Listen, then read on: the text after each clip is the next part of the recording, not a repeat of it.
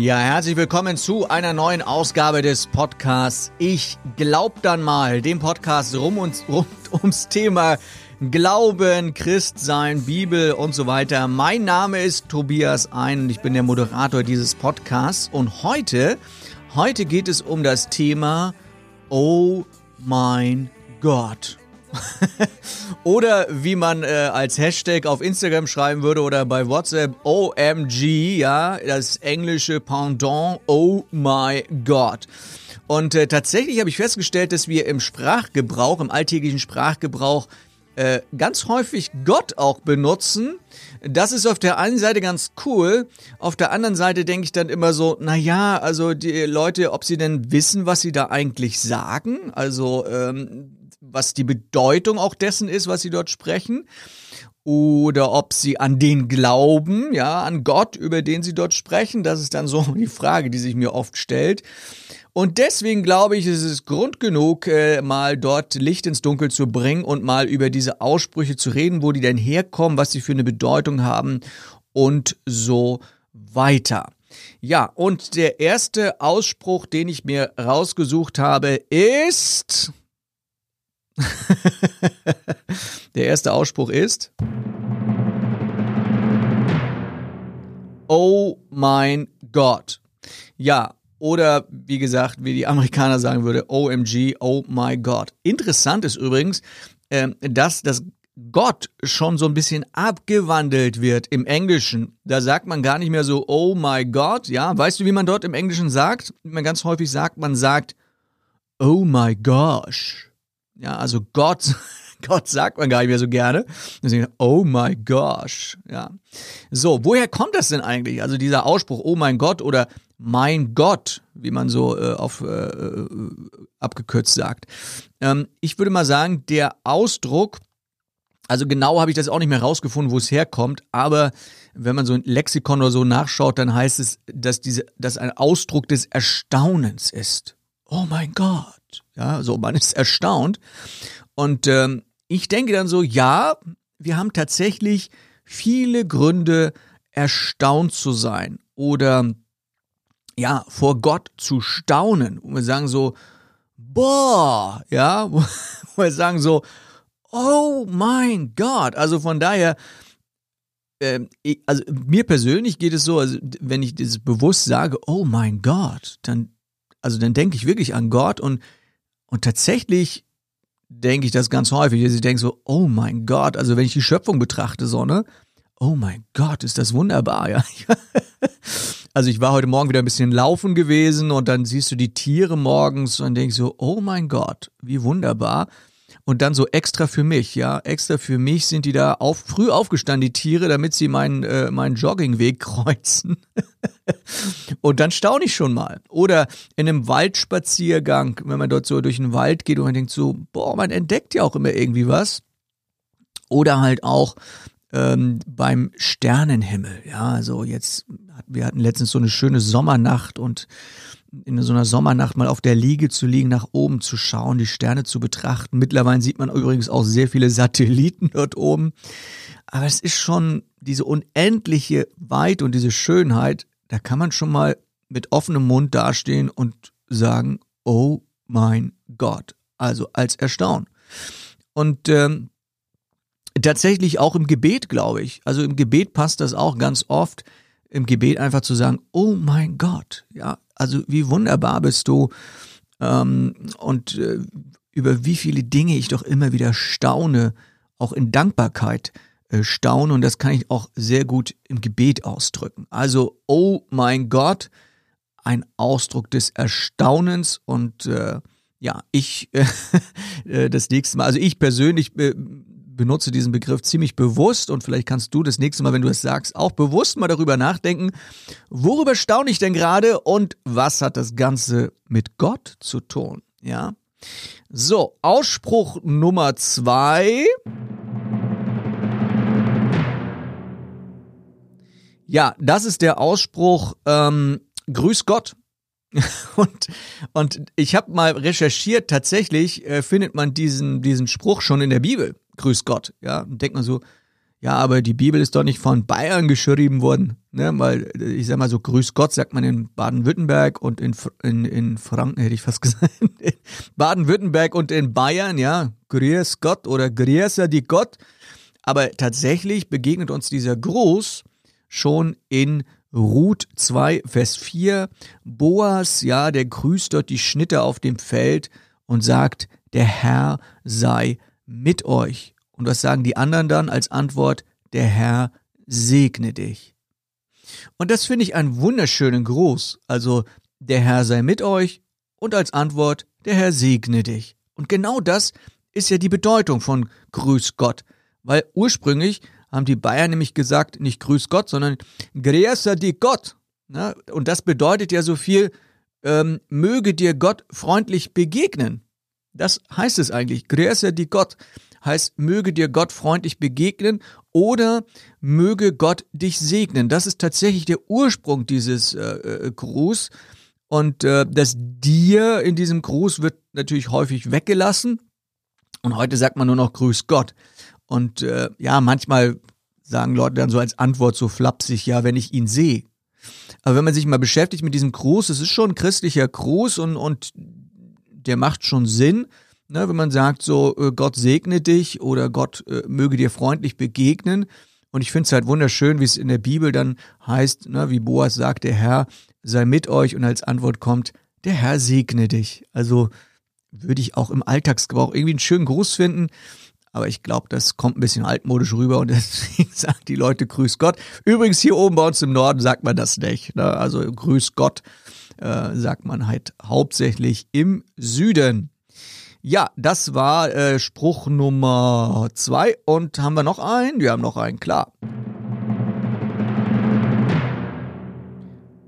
Gott sei Dank haben wir noch einen. Und das ist nämlich der Spruch Nummer drei, den ich hier rausgefunden habe. Gott sei Dank. Und ähm, das finde ich auch einen sehr schönen Spruch. Und übrigens auch in der Bibel zu finden. In der Bibel in 1. Korinther 15, Vers 57 begegnet uns dieser Spruch, Gott aber sei Dank, der uns den Sieg gibt durch unseren Herrn Jesus Christus. Das ist so eine Abschiedsgrußformel von Paulus hier an die Korinther. Gott aber sei Dank, der uns den Sieg gibt durch unseren Herrn Jesus Christus. Ein bisschen lang, aber Gott sei Dank, Gott sei Dank gibt man heute noch, also diesen Spruch benutzt man heute noch, wofür natürlich ganz klar, indem man sagt so, boah, ein Glück, ja, so, so, so es gibt so vieles, wofür wir Gott danken können. Und äh, ich glaube nicht, dass man das bewusst macht, dass man sagt, so ja, Gott sei Dank, sondern es ist eher so ein, ja, ich würde sagen, so ein, so ein Ausruf der Erleichterung. Ne? Äh, oh, Gott sei Dank. Ne? So. Und äh, Gott sei Dank ist der Anschlusszug verspätet, so ne, zum Beispiel. Ne? Gott sei Dank ist der Anschlusszug verspätet. Dann kriege ich wenigstens noch den Anschlusszug, ne? So, und, und äh, ja, vielleicht sind wir auch manchmal erleichtert über Dinge oder wenn Dinge nicht so, so schlimm waren, wie wir vielleicht vorher dachten. Und dann können wir schon auch mit Gewissheit sagen, Gott sei Dank. Ja, vielleicht haben wir sogar für Dinge gebetet und äh, mir geht es oft so, dass ich für Dinge gebetet habe. Manchmal vergesse ich sie auch. Dass ich ich habe gebetet zu unserem Herrn und ver vergesse diese Gebete und, äh, und, und dann irgendwann merke ich oh, er, er hat es erhört, ja, oder bin ich so erleichtert und denke so, Gott sei Dank, ja. Ich, oder ich sag's vielleicht manchmal auch andersrum. Ich danke dir, Gott, ja. Um es bewusster zu sagen, ich danke dir, Gott. Und von daher auch ein sehr christlicher Ausspruch zu sagen, Gott sei Dank. Ähm, es ist vielleicht ganz gut, öfter mal darüber nachzudenken, wofür wir dankbar sein können und den ganzen Spruch dann vielleicht auch bewusster zu sagen. Ja, das war Nummer drei und haben wir noch vier. Natürlich haben wir noch einen vierten. Ach du großer Gott, ja, das ist der äh, Spruch Nummer vier und äh, wieder ein Spruch, äh, wo ich sagen würde, das drückt äh, Erstaunen aus, ja, wenn wir wenn wir Dinge für fast unmöglich halten, ja, und ähm, wo wir sagen, Dinge, die wir für unmöglich halten und ähm, ja, die sehen, die, ja, die, die, die sind für, für, für Gott einfach möglich, ne? Und dann, dann sagt man so, ähm, ach du großer Gott, Ja, ach du großer Gott. Also, so, man ist so am man ist so am Staunen und ähm, und dann denkt man so, ja, das kann ja nicht mit rechten Dingen zugehen und das ist, ähm, das ist, da kann nur noch Gott helfen oder ähm, möglicherweise hatte Gott dort seine Finger im Spiel. Das ist so das, was ich hinter diesem Spruch sehe. Sehr viel habe ich dazu auch nicht gefunden zu diesem Spruch, zu diesem Spruch Nummer Nummer vier. Und äh, zwei haben wir natürlich noch. Ich hatte ja von sechs gesprochen. Und äh, Spruch Nummer fünf. Spruch Nummer 5, wo Gott drin vorkommt, über Gott und die Welt reden. Auch ein sehr geflügelter Satz. Ja, lass mal über Gott und die Welt reden.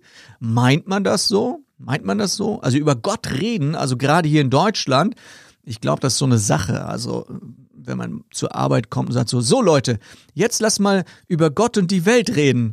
Und dann meinen sie eigentlich, lass mal über alles reden. Und tatsächlich ist es auch das, ähm, was dieser Satz ja ausdrücken soll.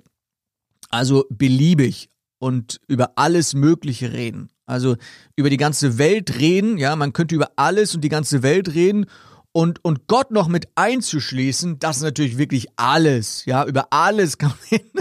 Wobei natürlich, glaube ich, viele Leute nicht so gerne über Gott reden. Also kannst du ja mal ausprobieren auf der Arbeit. Mal sagen, lass mal über alles Mögliche reden, aber lass vor allem mal über Gott reden. Ja, weiß ich nicht. und die Frage ist ja, wo reden denn Christen über Gott und die Welt? Ähm, ja, also vielleicht reden wir gern über alles, aber wir reden vielleicht auch gerne über Gott. Wir reden gerne über Gott und deswegen macht dieser Spruch schon Sinn, auch über Gott und die Welt zu reden. Ähm, also wenn wir mit Freunden zusammen sind, äh, reden wir über alles Mögliche, aber halt auch gerne über Gott. Das steckt ja auch in einem Christen so drin. Und äh, das ist ja auch so ein bisschen der missionarische, evangelisierende Eifer, der in jedem mehr oder weniger so ein bisschen drinsteckt. Ne? Und ähm, über alles reden wir aber auch, und das ist mir dazu eingefallen zu diesem Spruch, über alles reden wir ja auch im Gebet. Also da reden wir wirklich über Gott und die Welt. Ja, wir reden sogar mit Gott. Also das schließt schon einiges ein. Und ähm, ich habe ja auch in der letzten Folge über das Gebet, genau, da habe ich auch darüber gesprochen, dass wir wirklich über alles reden können mit Gott. Ja, über Gott und die Welt und mit Gott auch noch. Also von daher finde ich es auch wieder einen sehr schönen Spruch, über Gott und die Welt zu reden. Vielleicht reden wir ein bisschen zu wenig über Gott in dieser Welt. Äh, wenn wir mehr über Gott reden würden, wäre vielleicht vieles einfacher und vieles besser auf jeden Fall. Und einen haben wir noch. Einen haben wir noch, Nummer 6. Gott gibt's den Seinen im Schlafe. Schon mal gehört den Spruch? Gott gibt's den Seinen im Schlafe. Das finde ich einen ganz spannenden Spruch, weil es eigentlich so ein, ja, wie soll man sagen, so ein neidisches Schauen auf Menschen ist, die etwas mühelos erreichen. Ja, also wenn es äh, so nach dem Motto, ja, der hat ja nicht viel dafür getan, so nach dem Motto, ja, das ist ja, also Gott gibt es ja den Seinen im Schlafe, ja, also muss nicht mal arbeiten, im Schlaf kriegt er das von Gott.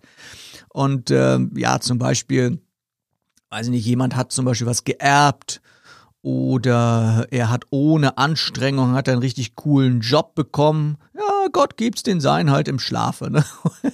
Aber ich würde mal sagen, da ist auch ein ganzes Stück Wahrheit in diesem Satz drin. Ähm, da ist einiges dran, denn mit Gott ist ja wirklich vieles einfacher.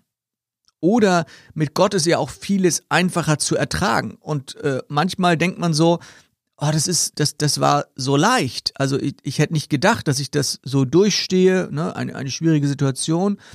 Oder dass du gebetet hast und plopp hast du äh, ganz schnell eine Gebetserhörung gehabt. Und da denkst du manchmal so, ja, es geht ja nicht mit rechten Dingen zu, aber da trifft ja auch der Satz zu, Gott gibt's den Seinen im Schlafe. Also ohne großartige Anstrengung. Und es gibt ja so viele Dinge, die vielleicht wirklich ähm, ja nicht so einfach sind. Auch nicht so einfach zu ertragen, ne? zum Beispiel Krankheit oder wenn es irgendwie in der Familie Stress gibt oder auch im Beruf. Ne?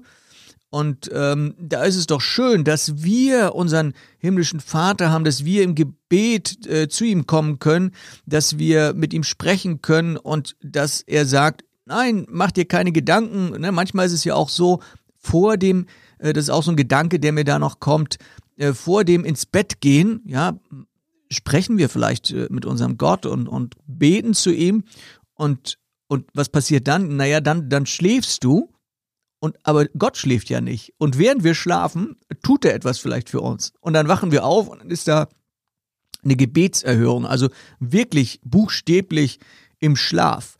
Und im Schlaf bedeutet ja manchmal auch, dass wir es persönlich vielleicht gar nicht merken. Und ich glaube auch, dass, dass wir vieles gar nicht mitbekommen. Also viele Dinge, viele Gebete, für die, über, über die wir sprechen zu Gott.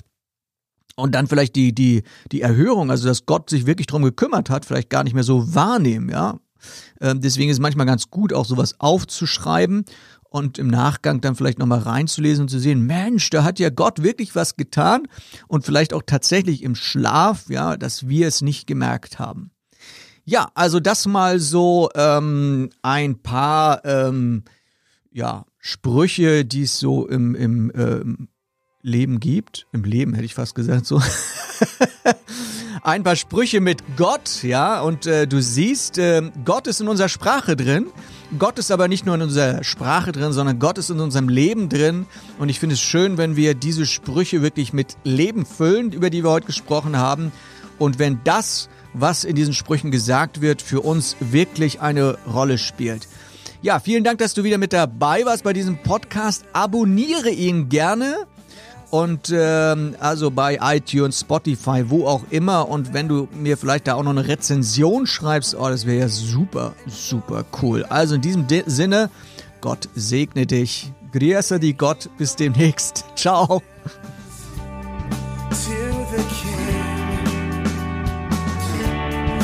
blessed King.